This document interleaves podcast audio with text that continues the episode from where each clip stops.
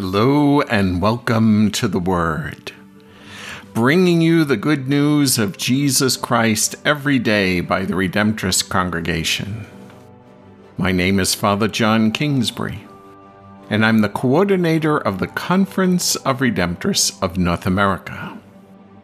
The focus of my reflection is life.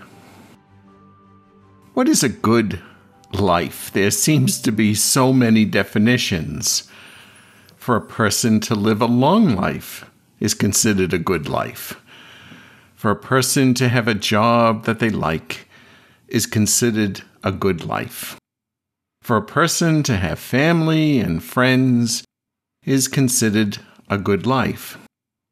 For a person to have good health and financial stability is considered a good life.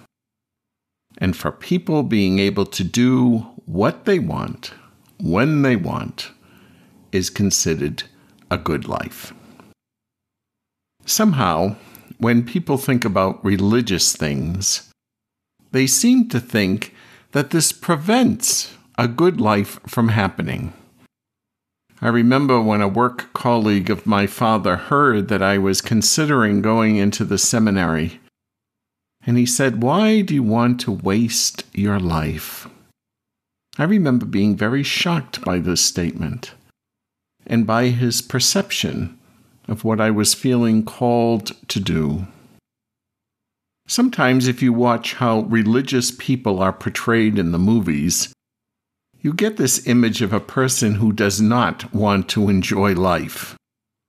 They seem restricted because they cannot do what they want when they want, and they look and they act depressed.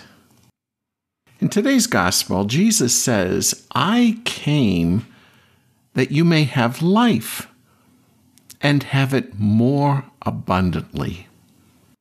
The Greek word for abundantly has all sorts of meanings. It means not only more than usual, but it means also an extraordinary amount. When Jesus talks about life, he's talking not only about our life on earth, but about our life for all eternity. I came that you may have endless life, abundant life, endless life with Him. Abundant life is not just something about the future, it begins now. It begins with a fuller understanding of the relationship that we can have with God now.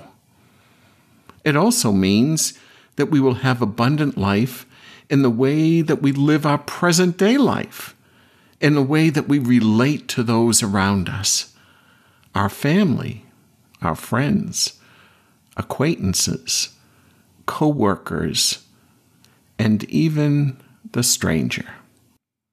And it is a life that does not end with our physical death, but continues in God's presence forever. I pray that all who listen have not only a very good life, but have abundant life that is rooted in Christ and will be a life that continues to give you a deeper appreciation for life for all eternity.